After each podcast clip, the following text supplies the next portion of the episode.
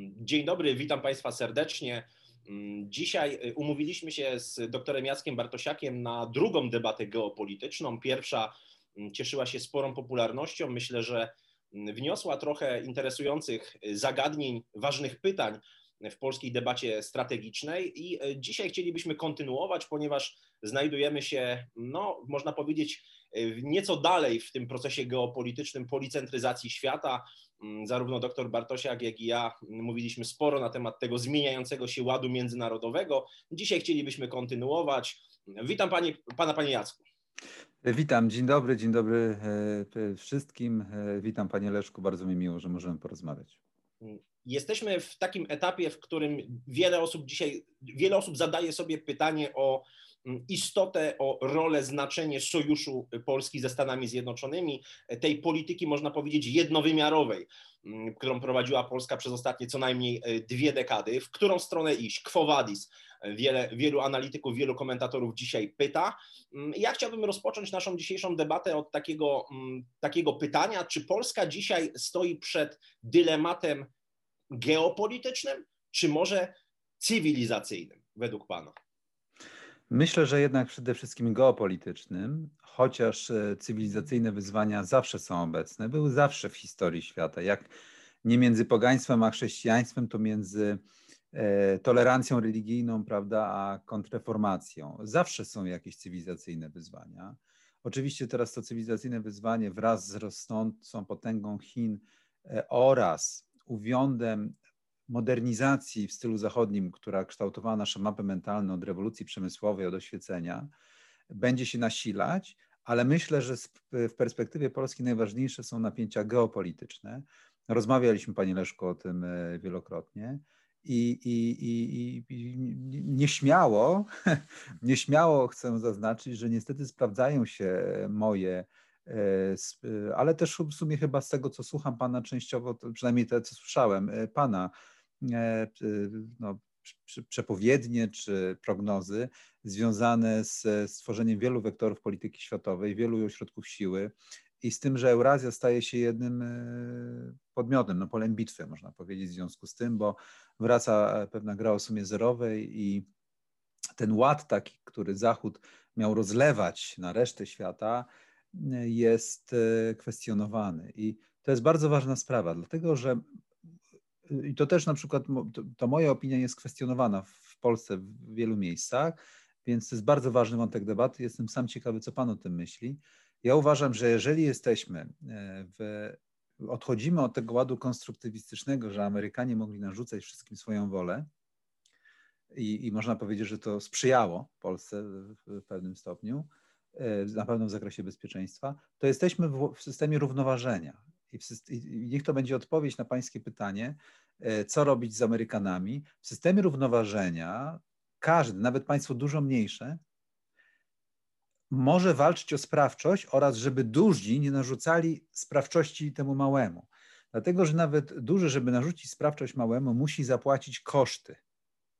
Tylko je trzeba wystawić. No na przykład, może muszą nas okupować, to trzeba wysłać wojska. To już oczywiście przesadzam na potrzeby zobrazowania. Albo narzucić jakieś regulacje, ale się tak nie da. Zawsze są jakieś koszty, mniejsze czy większe, nawet na wobec słabego państwa. Tylko trzeba rozumieć, że trzeba te koszty wystawiać, a zatem trzeba się wyceniać siebie, Amerykanów, Niemców i tak dalej. Zagrać w grę i otworzyć sobie kanały komunikacji, zagrać w grę równoważenia, nawet jak się jest bardzo słabym podmiotem, dużo słabszym niż ci duzi. No myślę, że poruszył Pan y, już na samym wstępie bardzo istotną, kluczową kwestię i myślę, że cieszę się, że możemy od niej zacząć, ponieważ wielu, y, powiedziałbym, nawet neokonserwatystów, chociaż nie zawsze tak określających się w Polsce, mm, uważa, że czas suwerennych państw, takich w znaczeniu XIX-XX wiecznym, już minął, czy też mija bezpowrotnie, że dziś jest czas na wielkie przestrzenie, takie jak y, na przykład integrująca się Unia Europejska, e, i twierdzą, że y, uprawianie samodzielnej polityki w znaczeniu samodzielności strategicznej. Chciałbym, abyśmy wprowadzili ten termin już na samym początku, ponieważ uważ- chciałbym w ogóle, żeby Pan mm, rozwinął, jak Pan rozumie to pojęcie, czym dla Pana jest suwerenność państwa, współcześnie oczywiście, i pojęcie samodzielności strategicznej. Zatem część nawet tych osób, które mówię, zaliczane są, czy same się zaliczają do neokonserwatystów, nawet w Stanach Zjednoczonych zresztą, jak jeśli spojrzymy na, mm, na, na, na liczne publikacje te, te, tego środowiska, kwestionuje dzisiaj y, właśnie pojęcie suwerenności. Jeśli spojrzymy nawet na początek lat 90., na ten wielki pochód idei końca historii, na koncepcję Charlesa Krauthammera, chociażby jeśli chodzi o stworzenie takich ponadnarodowych struktur obejmujących y, strefę euroatlantycką, łącznie z Japonią także, no to zobaczymy, że rzeczywiście ta idea postnarodowa, post, postsuwerenna jest bardzo silna, jeśli chodzi o Zachód. Więc pytanie, czy dzisiaj państwa małe i średnie mogą być suwerenne i co to znaczy dla Pana dzisiaj samodzielność strategiczna?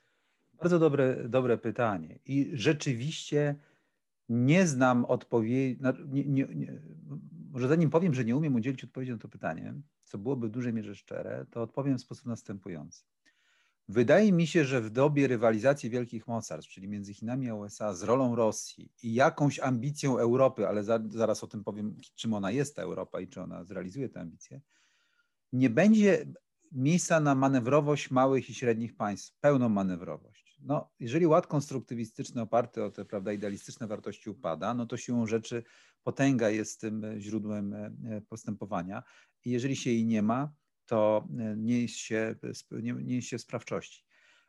I tak myślą, nawet, nawet jeżeli tego tak nie wysławiają, to tak myślą zwolennicy yy, stronnictwa kontynentalnego w Polsce że musimy być Grossraumem Europy, tak, no, w niemieckim łańcuchu dostaw, bo inaczej się nie da, tak. E, tak myślała już też Róża Luksemburg, e, tak, tak, znaczy coś w tym jest, to znaczy rzeczywiście, gdyby mieć pewność, panie Leszku, że Europa złamie 20 e, wieków historii i naprawdę będzie w stanie się sfederalizować, to wydaje się, że nie byłoby innej drogi dla Polski tylko dołączenie do tego państwa federalizującego się. I ja szczerze mówiąc, sam nie wiem, co mam myśleć o tym, czy się uda Europie, czy się nie uda. Historia podpowiada, że się nigdy nie udaje. Nigdy nie udaje. Wydaje mi się, że to stronnictwo patriotyczne, czy neoatlantyckie, czy zelotów e, niepodległości, zależy jak wartościujemy, prawda? To stronnictwo, które gra na, na podmiotowość Polski i jest, e, od, odpiera sprawczość unijną, co teraz obserwujemy i od jesieni będzie jeszcze bardziej, uważa, że Polska da radę sama, zwłaszcza w oparciu o państwa morskie Wielkiej Brytanii, zwłaszcza Stanów Zjednoczonych. I to była opcja polityki zagranicznej Rzeczpospolitej w ciągu ostatnich kilku lat, e, która teraz oczywiście w, przypadku Nord Streamu, New Startu, tego wszystkiego, o czym pan wie, upadła. Jest załamanie, mają załamanie psychiczne zwolennicy tej, nie wiedzą, jak, jakie są punkty odniesienia. Natomiast ja powiem, wydaje mi się, że musimy w myśleniu iść jeszcze dalej, bo to jest horyzont tego miesiąca, dwóch miesięcy. I, I nawiążę do samodzielności strategicznej, o którą Pan mnie zapytał. Uważam, że samodzielność strategiczna nie polega na tym, że mamy autarki, jesteśmy niezależni, tylko na zrozumieniu, że połączeni jesteśmy ze światem przy pomocy przepływów strategicznych, ruchu ludzi, towarów, technologii, wiedzy i tak dalej. Te kształtowania są przedmiotem gry między państwami. Politycy to obsługują tworzą się normy regulacyjne, pewne przemoce, narzucania, rozwiązania. I nie damy rady oczywiście oprzeć się Ameryce, Niemcom, bo mają te przewagi wynikające z potęgi, ale samodzielność strategiczna w rozumieniu szerokiej geopolityki, nie tylko wojskowej, polega na zdolności kształtowania kosztów narzucania nam sprawczości albo wpływania na te koszty narzucania nam sprawczości. I dosłownie wojsko i będziemy później rozmawiać, jak rozumiem, o wojnie nowej generacji, tak. ma pomóc tylko obsługiwać sprawczość na przepływach strategicznych i interakcjach z innymi państwami, które próbują nam narzucić sprawczość najlepiej za darmo. one by chciały narzucać nam sprawczość bez niczego. Za piękne słowa, za, za frazesy, za groźby, y, prawda, żeby obniżać sobie koszty wejścia ze swoimi interesami na, te, na, na, na, na sprawczość y, Rzeczpospolitej. I, i, I kończąc już, podmiotowość strategiczna w tym zakresie jest niezbędna we wszystkich możliwych scenariuszach, które rysują się przed państwem polskim. Bo panie Leszku, jeżeli Europa się dalej będzie federalizować, Niemcy wezmą z Francuzami albo sami pałeczkę przywództwa, będą dążyć do y, tego, żebyśmy stali się częścią tego państwa federacyjnego, to również w ramach nawet tego państwa, które powoli będzie się federalizować, musimy wynegocjować jak najlepsze miejsce w podziale pracy w tym państwie, w podziale zadań, po to, żeby nasze interesy bezpieczeństwa w, w tym nowym państwie też były obsługiwane stosunkowo optymalnie. Wszystko, nigdy się gra nie kończy, nawet będąc w środku czy w trakcie tworzenia takiej federacji, będą, będzie to zbiór pewnych interesów. A zatem samodzielność strategiczna nawet w opcji kontynentalnej ma fundamentalne znaczenie. Jeszcze większe będzie miała znaczenie w przypadku, jeżeli świat transatlantycki za Bidena i później zbierze swoje siły i stanie do wielkiej rywalizacji z Chinami, być może razem z Rosją, wobec wielkiego kontynentu Eurazji. I nasza słodka Polska będzie na wysuniętej kasztelanii, jak napisał to szef pismu, będzie na wysuniętej kasztelanii, nawet jakby nie chciała, to będzie. I, w, I wówczas też chodzi o to, żeby mieć samodzielność strategiczną i żeby nas nie rzucali po prostu w lewo, w prawo, panowie, na przesmyk, panowie, na bramę brzeską, panowie i tak dalej, tylko żebyśmy byli w stanie powiedzieć nie, dzisiaj nie, bo wyprzodem, nie, bo coś tam, tak? To tak. jest samodzielność strategiczna. I ostatnia, trzecia, bo e, przepraszam za przydługi, ale chciałem to, żebyśmy się dobrze zrozumieli. I, i, i trzecia rzecz samodzielności strategicznej. Jeżeli nic z tego nie wyjdzie, Biden nie zbierze świata Ligi Demokracji, e, Europa nie będzie się federalizować, tylko będzie takim rozbitym miejscem, a Eurazja się będzie konsolidować, jak pisał e, Robert Kaplan w, Marco, w świecie Marco Polo dla Pentagonu, to będą to będzie grał sobie zerowe i siły zbrojne i w ogóle kontrola strategicznych przepływów szeroko rozumianych będzie instrumentem władzy. I, I, wtedy musimy mieć samodzielność, żeby zagrać w tę grę o równowagę, nawet wybierając silniejszych sojuszników, słabszych, ruch, manewr cały czas. Tak? I tym bardziej będzie nam to potrzebne, żeby chronić naszą prosperity i jakiś sposób bezpieczeństwa. Wie pan, mm, słuchając pana, mm, często mam takie wrażenie, że mm, mówiąc i o strategicznych przepływach, i mówiąc o y, grze mocarstw, y, używając, y, kiedy używa Pan języka klasycznej geopolityki, mm, całkowicie, może to jest moje rzeczywiście mylne jakieś odczucie, ale prosiłbym, żeby mi Pan to y, wyjaśnił. Ja postaram się przedstawić y, swoje widzenie tej, tej sprawy.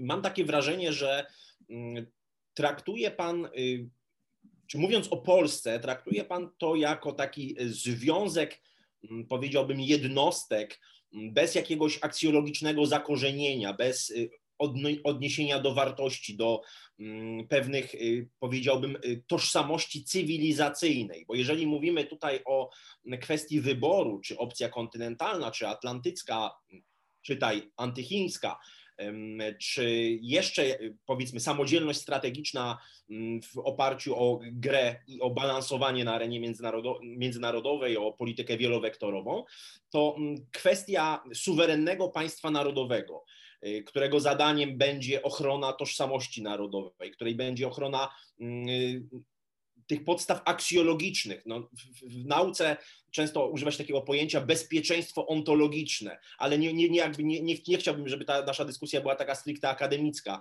mm, czyli ochrona tożsamości, historii, kultury.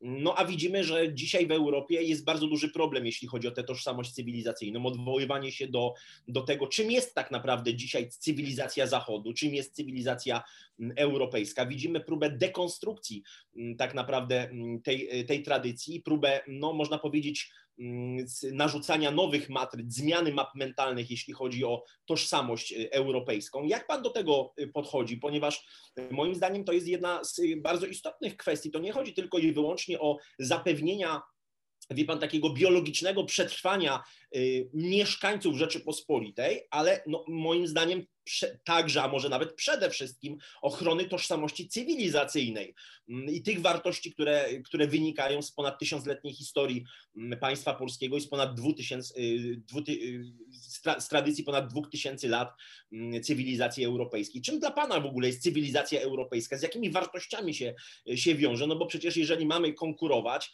no to rozumiem, że nie tylko na strategiczne przepływy, nie tylko na siły zbrojne, nie tylko na sprawność służb specjalnych, no ale za tym także idzie e, konkretne podglebie, konkretny background, e, jeśli chodzi o mm, tożsamość cywilizacyjną.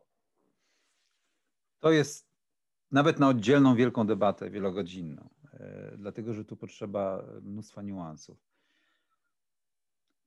Zaraz, zaraz odpowiem na to, natomiast w kontekście końcówki Pana pytania, wszystko fajnie, ale to, że w Europie są miasteczka z rynkiem pośrodku, kościółkiem i są nad rzeką, co jest fundamentem naszej kultury i krajobrazu i tego, jak lubimy pić kawę, czy w Niemczech, czy w Wielkopolsce, czy w Belgii, a tak nie ma w Chinach, w Stanach i w Afryce, daje nam podglebie emocjonalne, ale to nie daje nam siły, panie Leszku. Siłę w dynamicznym układzie sił daje, dają strategiczne przepływy, bardzo szeroko rozumiane, w tym transmisja danych, wojna informacyjna, przepływ informacji. I nawet nie będziemy w stanie ochronić miasteczek nad rzeką wokół średniowiecznego placu przed penetracją kapitową innych, markami, brandami innych i łańcuchami dostaw Chin, jeżeli nie będziemy kontrolować naprawdę punktów siły, które zawsze są takie same w historii świata. Panie Jacku, no muszę przerwać, przepraszam, ale sprowadza Pan 2000 mm, lat mm, historii cywilizacji europejskiej do kościółka zaraz podam, miasteczka. Zaraz, zaraz, zaraz, podam, zaraz podam e, Panu przykład. Ale zanim jeszcze podam ten przykład, to odpowiem. W szczególności mamy problem cywilizacyjny w Polsce. No, powiedziałem na samym początku. Kim jesteśmy? Jest podstawowe pytanie. Czy, tak jak chce opcja kontynentalna, jesteśmy częścią Europy i za wszelką cenę na zachód, albo tak jak mówili reformatorzy w lat 90., chcemy do normalności, czyli do zachodu, bo jesteśmy częścią tego zachodu. Czy jesteśmy, tak jak chce opcja neoatlantycka, oczywiście, że jesteśmy częścią zachodu, ale nawet jesteśmy jego przedmurzem, chronimy przed masami barbarii ze wschodu, jesteśmy czymś wyjątkowym, a w ogóle to byliśmy imperium, Romer i tak dalej. Północ, południe i twórzmy oddzielny biegun. Niby część zachodu, ale Niemcy to tak nie wierzymy im, w związku z tym stwórzmy prawe płuco.